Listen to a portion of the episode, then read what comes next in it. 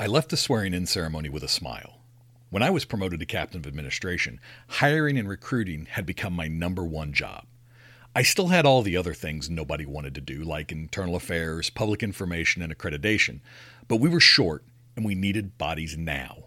My department had been historically shorthanded. First and foremost, we were one of the lowest staff police departments in the United States, with an average of 0.8 officers per 1,000 residents. The national average at the time was 2.5 officers per 1,000 residents. On top of that, when I moved into the job, we had 10% of our positions not filled. So recruiting and hiring became my number one priority.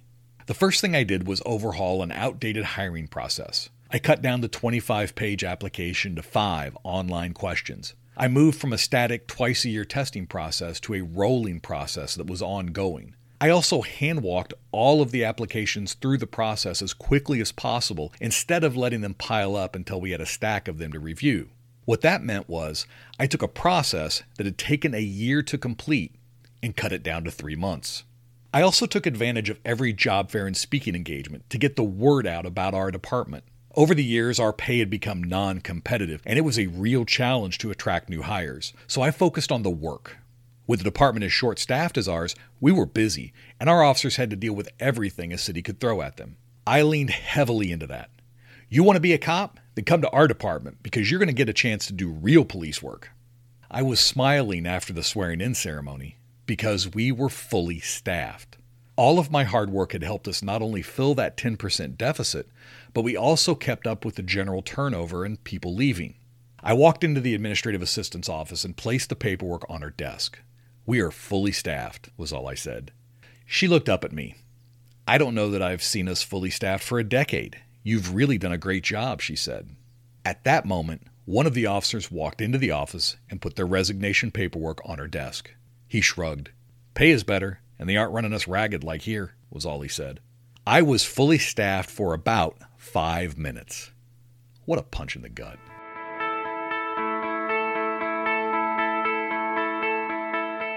It's time to start telling our own stories. I'm Steve Kellums, and welcome to Blue Canary.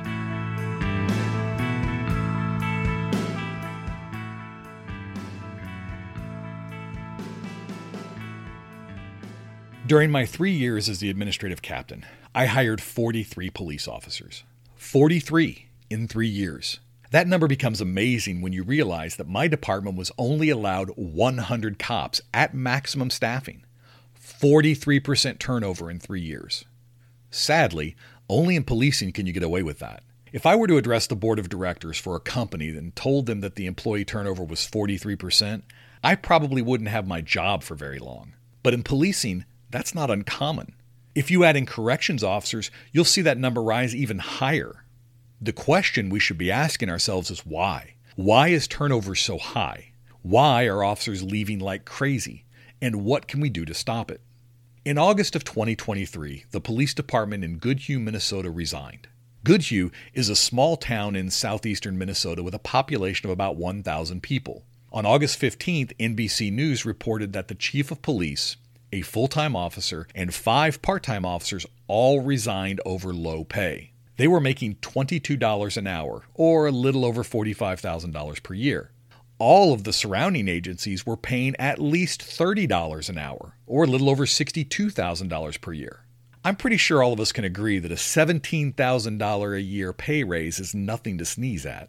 Many of the headlines read, Goodhue officials blindsided.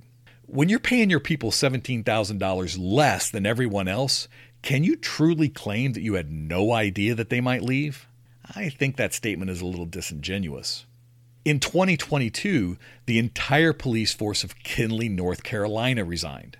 Kenly has over 1,500 residents, and the chief of police, four full time officers, one part time officer, and two clerks resigned over what they said was a hostile work environment.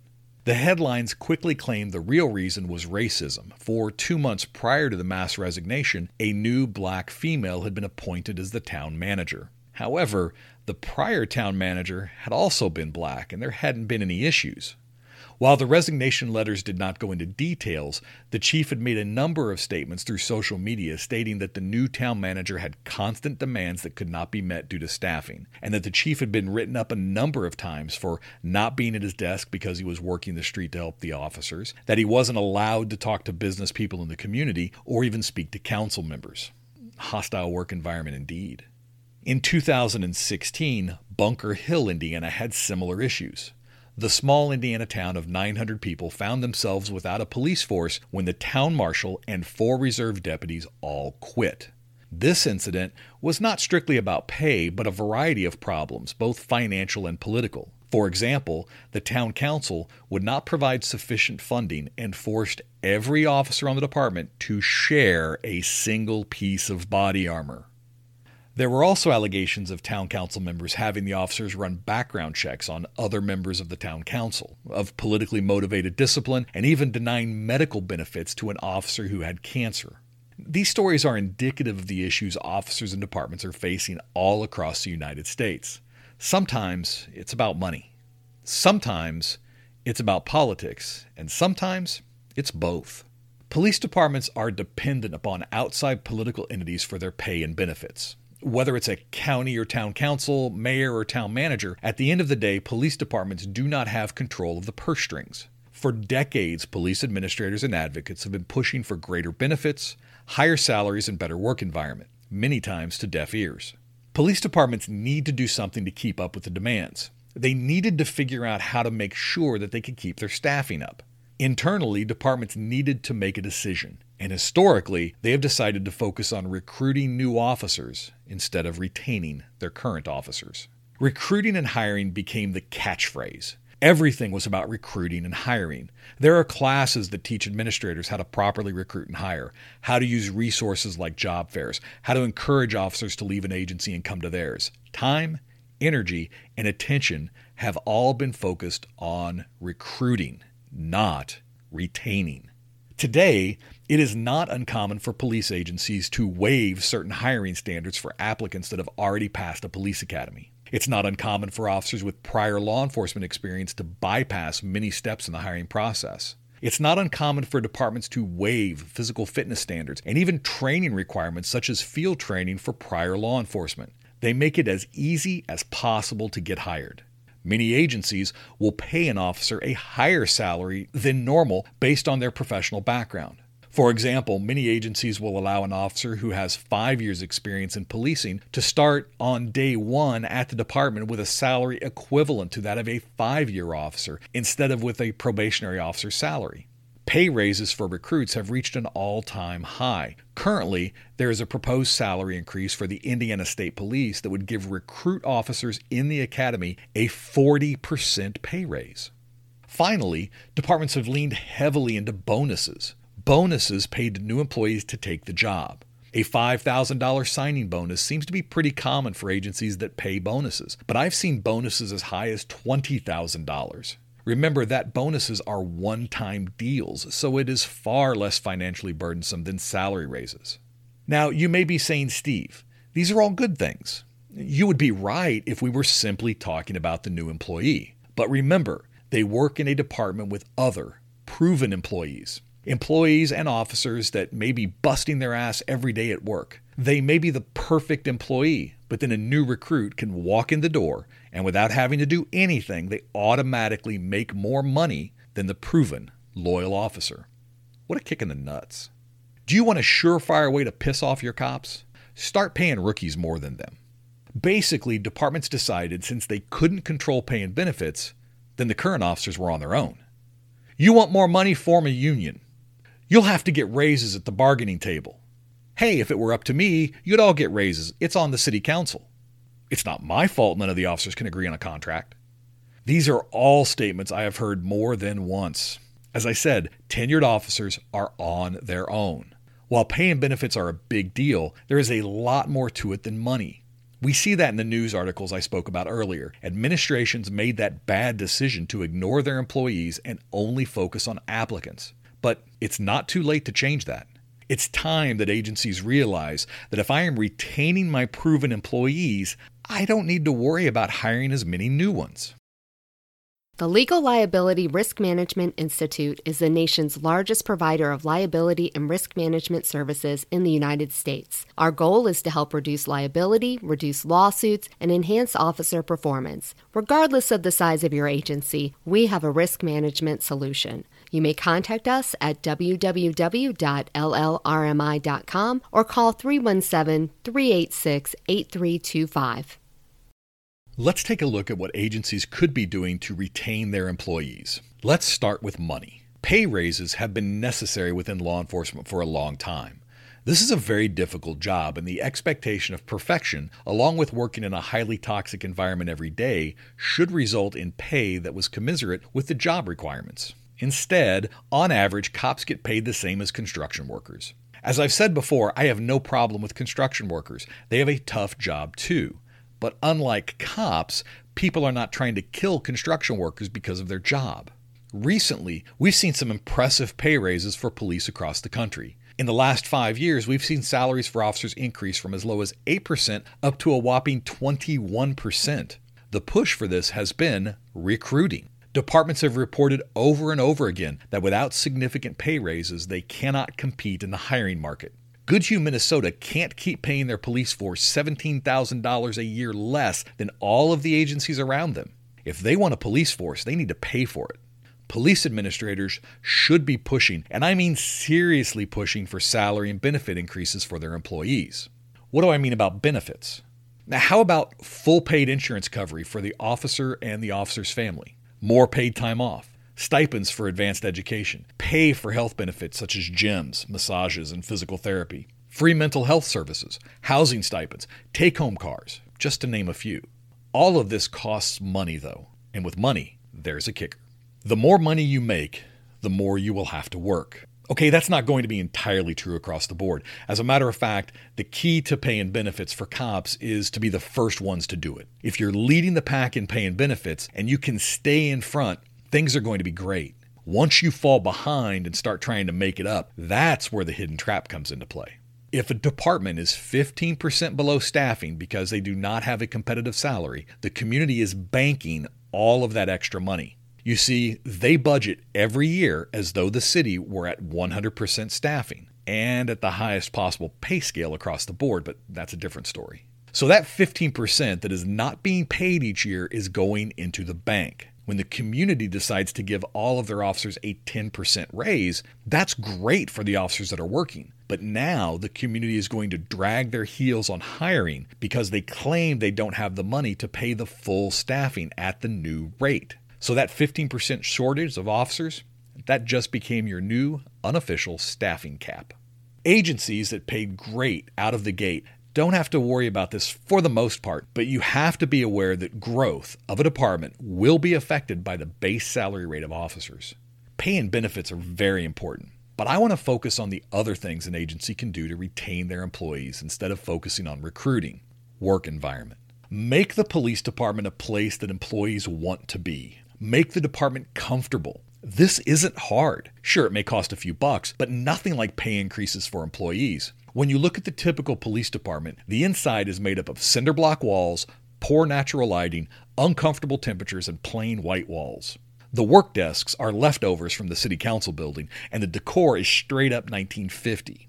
Create break rooms with comfortable seating, refrigerators, and meal prep areas where officers can relax and decompress. Don't let the temperature be controlled from City Hall. Make sure that it's cool in the summer and warm in the winter. Provide flexible workstations for the officers. Standing desks are great for people who sit in cars all day long. Paint the walls in warm colors. Have plants in the workspace to encourage positivity. Decorate the surroundings with history of the department and change those pictures regularly. And probably the most important one, keep the place clean and in good repair. My entire career, I worked in buildings that were falling apart holes in walls, lights didn't work, basement flooded every time it rained furniture was broken and piled up in the corners. And you had to double check every seat you sat in to make sure it wasn't going to collapse on you when you sat down. On top of all of that, the garbage cans would overflow and nobody bothered to take it out. Why? Because nobody cared. When you work in an environment that is dirty and broken, it's clear that nobody cares. And if nobody cares, then neither do you. Praise often, loudly, and in public. People are social animals.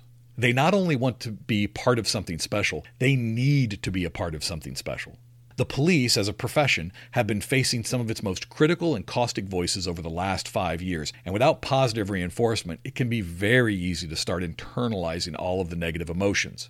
Once that starts eating at you, it's only a matter of time before you want out.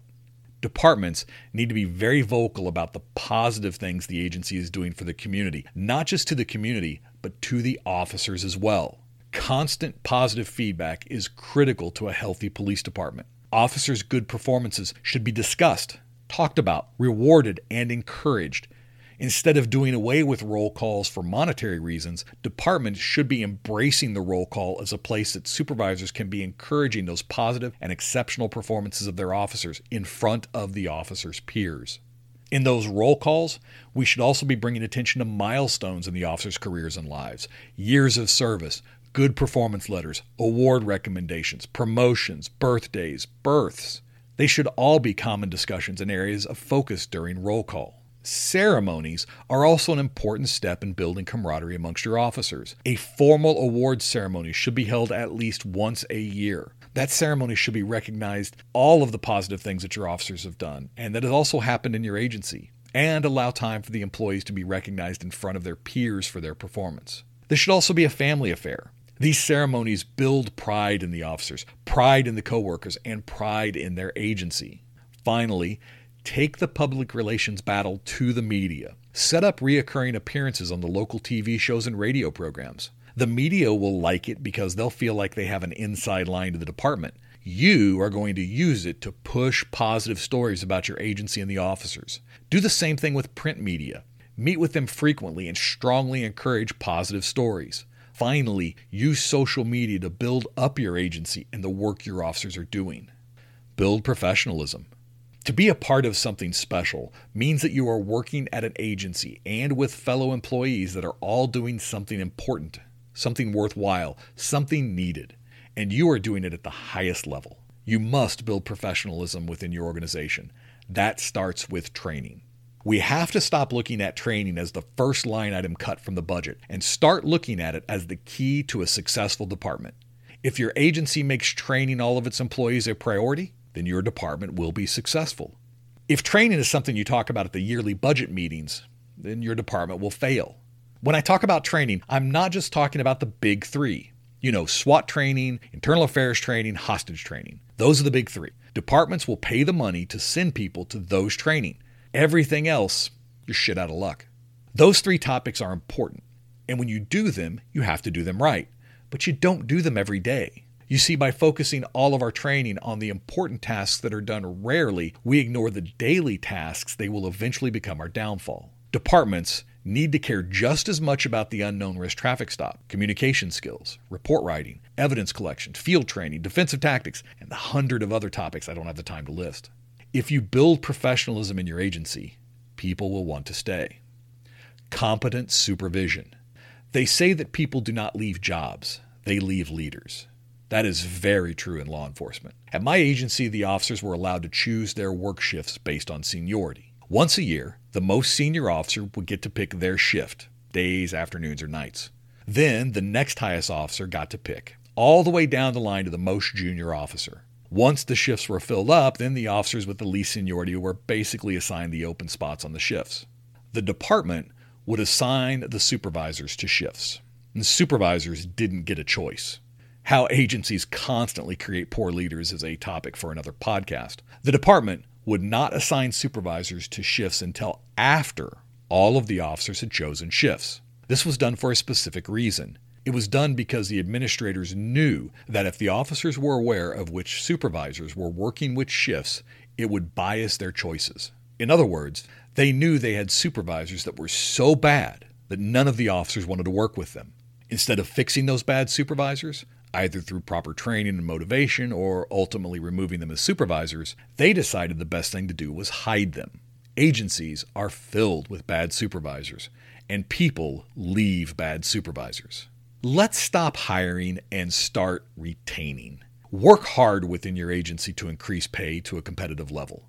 You don't have to be at the top, you just need to be in the conversation.